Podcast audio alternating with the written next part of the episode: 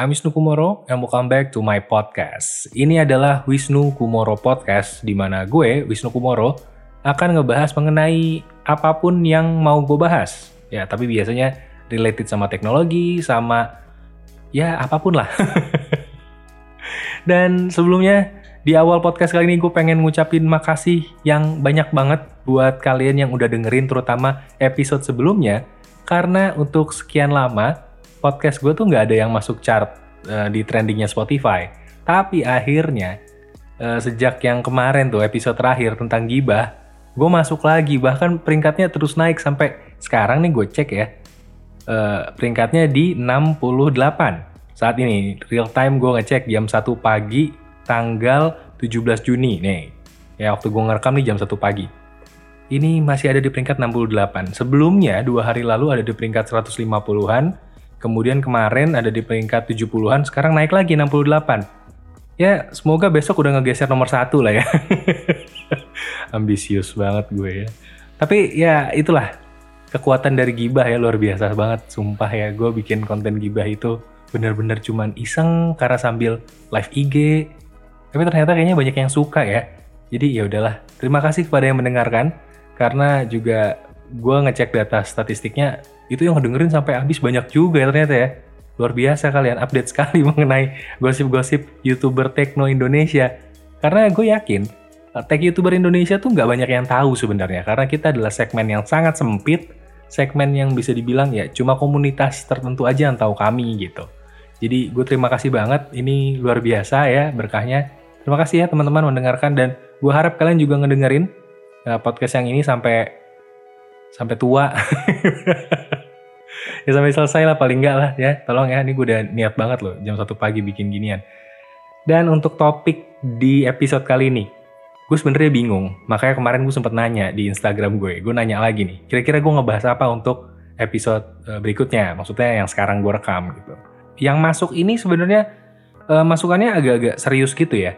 Banyak banget yang ngasih masukan ini misalkan gue bacain ya menjadikan youtuber sebagai profesi. Waduh, terus teori konspirasi. Wah, apaan pula ini? Terus ada yang strategi brand lokal agar berjaya. Buset. Eh, pengusaha-pengusaha muda gitu yang nanya ke gue. Tapi sekalinya ada yang receh nanyanya, e, "Bang, bahas gibah kedua dong." gitu. Terus ada yang e, cek my bio. Apa coba kan? Terus ada yang ngomongin netizen. Sekalinya receh, receh banget. Sekalinya serius-serius banget gue bingung jadi bahas apaan tapi gue kemudian ngelihat satu uh, masukan yang akhirnya membuat gue tercetus ide yaitu adalah cara membuat konten yang menarik dan bermanfaat. Ya ini gue bacanya dari Jerry Aditya 11 nih lewat Instagram. Uh, dia nulis itu sebagai idenya. Terus gue mikir cara membuat konten yang bermanfaat gitu yang bagus. Gue mikir emang gue ada konten begitu? Karena gue mikir-mikir ya, apa kapasitas gue untuk memberikan cara untuk membuat konten? Artinya kan gue udah mengetahui caranya gitu ya. Sedangkan gue jujur aja nggak tahu caranya. Kalau gue udah tahu caranya, gue trending Spotify dari dulu-dulu kali. Tapi kan gue trendingnya baru sekali-sekali ini doang gitu. Jadi ya gue nggak tahu caranya untuk bikin konten yang menarik, konten yang uh, bagus gitu. Gue nggak tahu cara bikin konten yang berhasil. Tapi kemudian gue berpikir, gue nggak tahu cara bikin konten yang berhasil, tapi gue tahu cara membuat konten yang gagal. Makanya di podcast kali ini, gue akan memberitahu kepada kalian bagaimana caranya membuat konten gagal ala Wisnu Kumoro. Gue seriusan, gue sampai udah nyiapin beberapa poin nih tentang cara membuat konten gagal ala Wisnu Kumoro. Ya, yang pertama, bagaimana cara agar konten kalian gagal ya? Pertama adalah fokus di persiapan jangan dieksekusi. Jadi uh, bikin ini, bikin itu, direncanain aja, researchnya yang dalam nggak apa-apa, bikin plan yang banyak, set timelinenya, bikin itu semua, terus revisi lagi. Terus bikin lagi, revisi lagi, bikin lagi, revisi lagi. Sampai nggak dieksekusi apa-apa itu plannya. itu adalah cara membuat konten gagal. Yang pertama dari Wisnu Kumoro. Tapi seriusan deh, uh, gue ngomong kayak gitu karena gue sering banget bikin perencanaan-perencanaan konten, tapi ujung-ujungnya nggak gue eksekusi.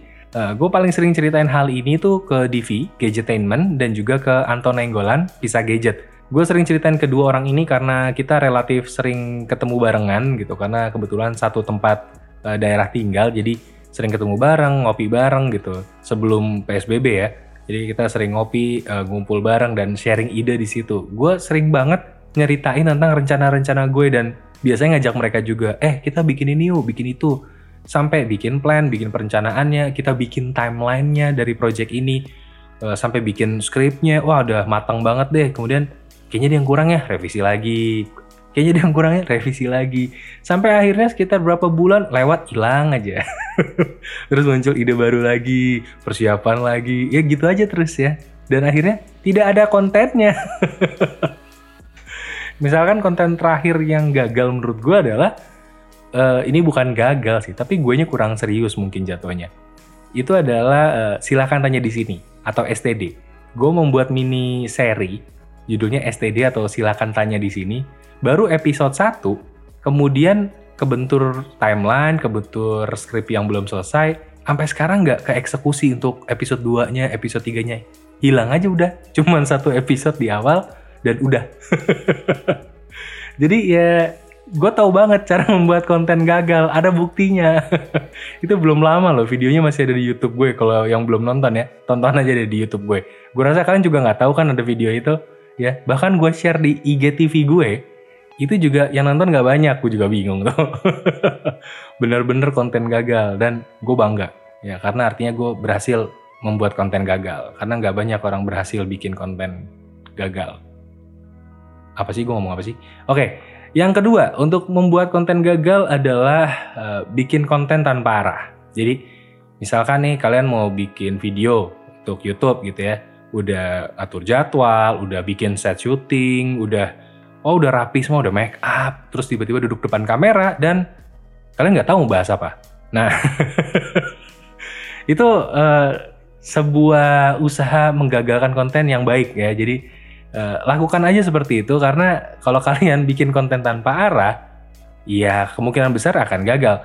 Kecuali ini agak tricky ya. Kecuali kalian memang punya sebuah atau kemampuan public speaking yang bagus banget. Jadi meskipun kontennya tanpa arah, kalian berhasil untuk menyelamatkannya. Misalkan kayak talk show. Talk show yang orangnya nggak punya skrip, yang di interview juga nggak punya skrip, ngobrol aja ngalur ngidul tapi jadi seru Nah, itu membutuhkan public speaking skill yang bagus. Dan ya, nggak semua orang punya sih. Tapi kalau lo punya, meskipun kontennya tanpa arah, itu bisa berhasil. Dan itu bahaya. Ya, karena tujuan kita adalah menggagalkan konten. Jadi nggak boleh berhasil. Kalian harus menjaga agar skill uh, public speaking kalian tuh rendah. Ya.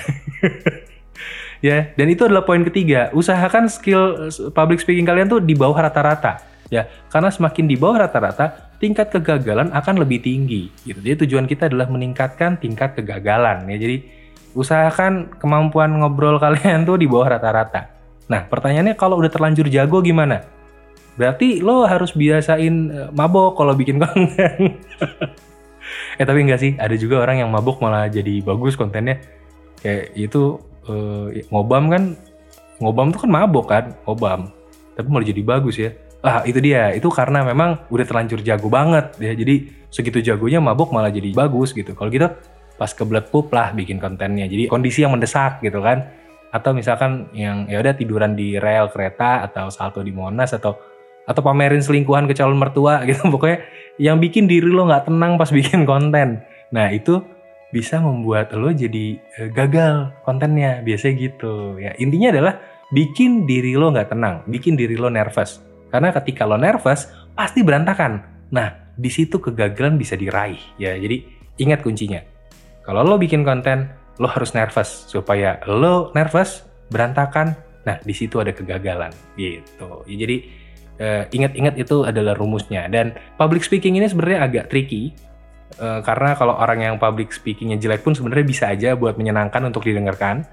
Karena memang uh, ada aspek lain yang bagus. Misalkan dia memang public speakingnya jelek, tapi dia punya skill lain, misalkan skill editing video.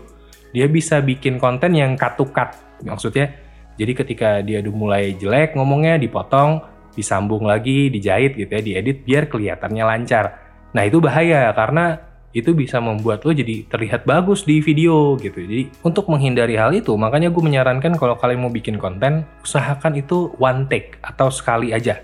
Sekali shoot, misalkan foto nih, sekali shoot aja jebret, udah tinggal pulang gitu. Atau bikin podcast, sekali rekam aja, nggak usah di cut-cut gitu, nggak usah di edit-edit, langsung aja dari awal sampai habis. Tuh kan jago banget tuh kan. Atau video YouTube juga gitu, kamera roll, terus direkam kalau bisa sampai baterainya habis, udah sekali jebret aja gitu karena one take itu hanya untuk orang yang udah jagonya ultimate. Jadi pilih one take aja karena kemungkinan gagal lebih tinggi. Syukur-syukur salah ngomong, pokoknya cara bikin konten gagal tuh gitu karena gue sering banget salah ngomong. Gue punya karakteristik lidah dan bibir ini yang agak aneh. Suaranya jadi kadang nggak jelas, kadang uh, L dan R itu kayak ketuker jadi gue sering cadel di posisi-posisi yang aneh, kalimat-kalimat yang aneh. Jadi kedengarannya yang nggak nyaman untuk didengar sebenarnya. Dan juga gue kadang-kadang grammarnya kebalik-balik gitu. Uh, eh, SPOK kalau bahasa Indonesia-nya gitu ya. Gue sering kebalik-balik antara di men, apa diterangkan menerangkan dan menerangkan diterangkan. Ya gitulah pakai bahasa Indonesia-nya lah. Itu gue sering kebalik-balik gitu. Uh, gue nggak tahu ada apa dengan kepala gue tapi itu bikin gue jadi sering gagal kalau bikin konten gitu. Dan itu adalah hal yang bagus kan? Karena gagal kontennya agak aneh ya tapi nggak apa-apa. Gue seneng bikin konten aneh kayak gini karena ini kalau ini gagal berarti gue berhasil. Terbukti apa yang gue bilang. Gue emang jago bikin konten gagal uh, tips berikutnya atau tips keempat ya bagaimana cara menggagalkan konten atau membuat konten yang gagal adalah lakukan sejarang mungkin kalau bisa satu kehidupan satu konten. Jadi lu seumur hidup cuma bikin satu konten itu jarang banget kan. Atau uh, ya paling nggak satu konten per 10 tahun lah. Ya lumayan kan jadi makin jarang gitu kan itu makin bagus karena kalau lo makin sering artinya lo makin belajar, lo makin paham, lo makin bisa. Dan artinya tingkat keberhasilan tuh makin meningkat. Ya amit-amit karena harus dicegah itu berarti. Bahaya kalau lo makin berhasil kan? Gitu. Apalagi kalau belajarnya tuh lo memperhatikan detail-detail dan lo nggak baperan gitu. Ya udah pasti ningkat skillnya. Jadi itu surem kalau menurut gue. Jadi bikin aja konten sekali-sekali udah lupain. Bikin 10 tahun sekali lah. Jadi kayak uh, sekarang bikin di Instagram. 10 tahun kemudian ya syukur-syukur Instagram masih ada atau ganti platform lain. Jadi setiap bikin konten platformnya beda-beda. Dulu di Friendster sekarang di Instagram. Besok entah di apa atau di Friendstagram gitu kalau ada kan. Ya apalah pokoknya gitu. Ya jadi jangan sering-sering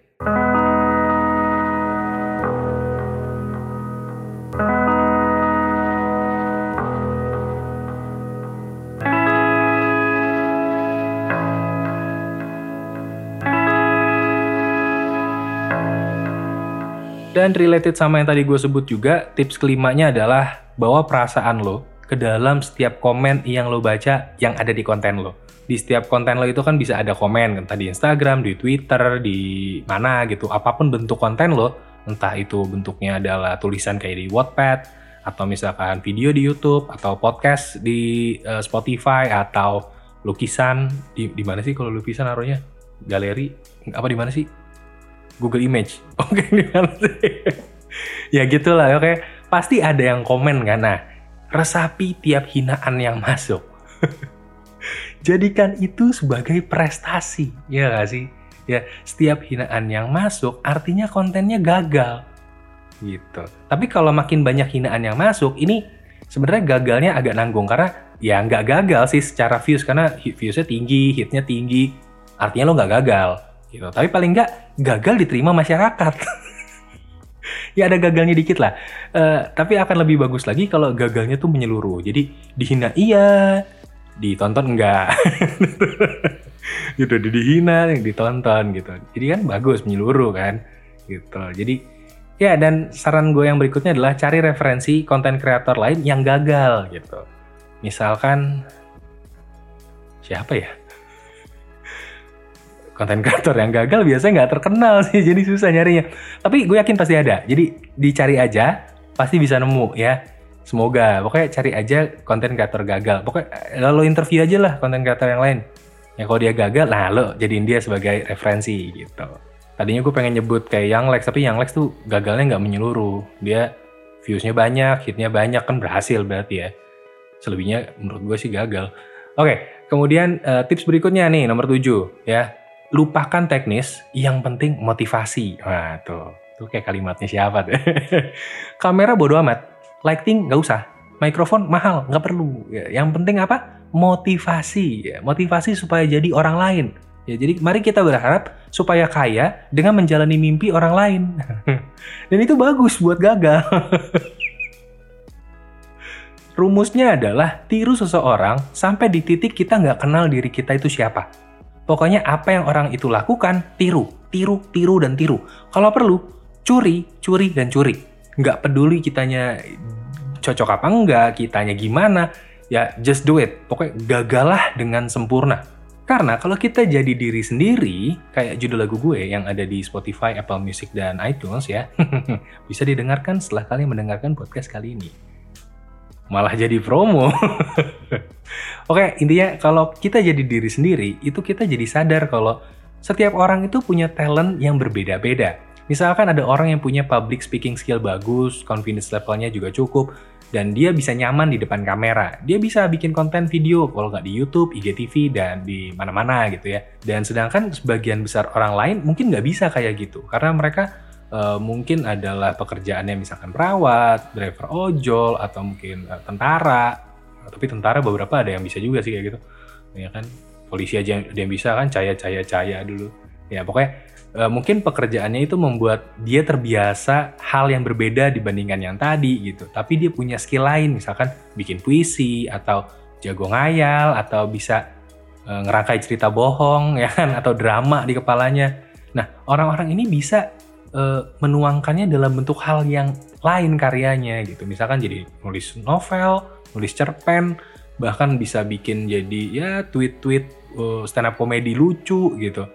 Atau mungkin bikin video pendek di TikTok atau bahkan orang yang seserius dia biasa nulis jurnal, orang yang kerjanya cuma mikir doang, belajar doang, ini pun bisa bikin konten sendiri. Misalkan kayak di LinkedIn lo bisa nulis, atau mungkin lo bisa jadi blogger dan punya website serius sendiri gitu. Jadi setiap orang tuh punya konten yang berbeda-beda. Kontennya bisa bervariasi. Nggak cuma satu hal dan itu bisa bikin orang-orang itu berhasil. Dan itu bahaya. Karena kan kita pengennya gagal. Karena tujuan podcast ini adalah cara bikin konten yang gagal. Jadi ya harus gagal.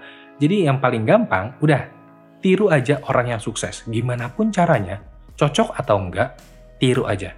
Lakuin aja, sampai kita minder sendiri, sampai hilang semangat untuk jadi diri sendiri. Nah, setelah itu kegagalan baru bisa kita raih. Gitu. Dan kalau dipikir-pikir, bikin konten gagal itu gampang. Gampang banget. Tapi ternyata bikin konten gagal dan bikin konten berhasil, kayaknya effortnya sama. bikin konten berhasil pun ternyata kayaknya ya, kayaknya, kayaknya saya nggak nggak tahu cara bikinnya, tapi kayaknya itu effortnya sama, sama-sama bikin sesuatu sebenarnya. Mau kontennya gagal, mau kontennya berhasil, lu bikin konten, seenggaknya lu udah melakukan sesuatu. Beda sama orang yang nggak ngelakuin sesuatu tapi hanya bermimpi untuk melakukan sesuatu. So, dengan lo mulai bikin konten gagal, sebenarnya someday lo menemukan cara untuk berhasil menurut gue. Ibaratnya kayak lo main satu game, ada sebuah rute tersendiri, dan lu udah mencoba seribu cara agar uh, kalah di game itu, artinya lu punya seribu cara yang bisa lo hindari agar lu tidak mengalami kegagalan itu. Mungkin aja keberhasilannya ada di cara ke seribu satunya itu, atau kalaupun lo seribu satunya gagal, berarti ada di cara ke seribu dua karena uh, artinya lu tahu lebih banyak cara untuk gagal. Dan gue pun bisa cerita sebanyak itu ke kalian bagaimana cara menggagalkan konten karena gue udah bikin banyak banget konten dan banyak yang gagal. Mulai dari cara berpikir uh, yang simple, gue bikin konten pakai smartphone, ngeditnya di handphone, dan ternyata bisa berhasil, bisa gagal parah banget. Kemudian gue bikin pakai kamera, setup yang lightingnya ribet gitu-gitu juga.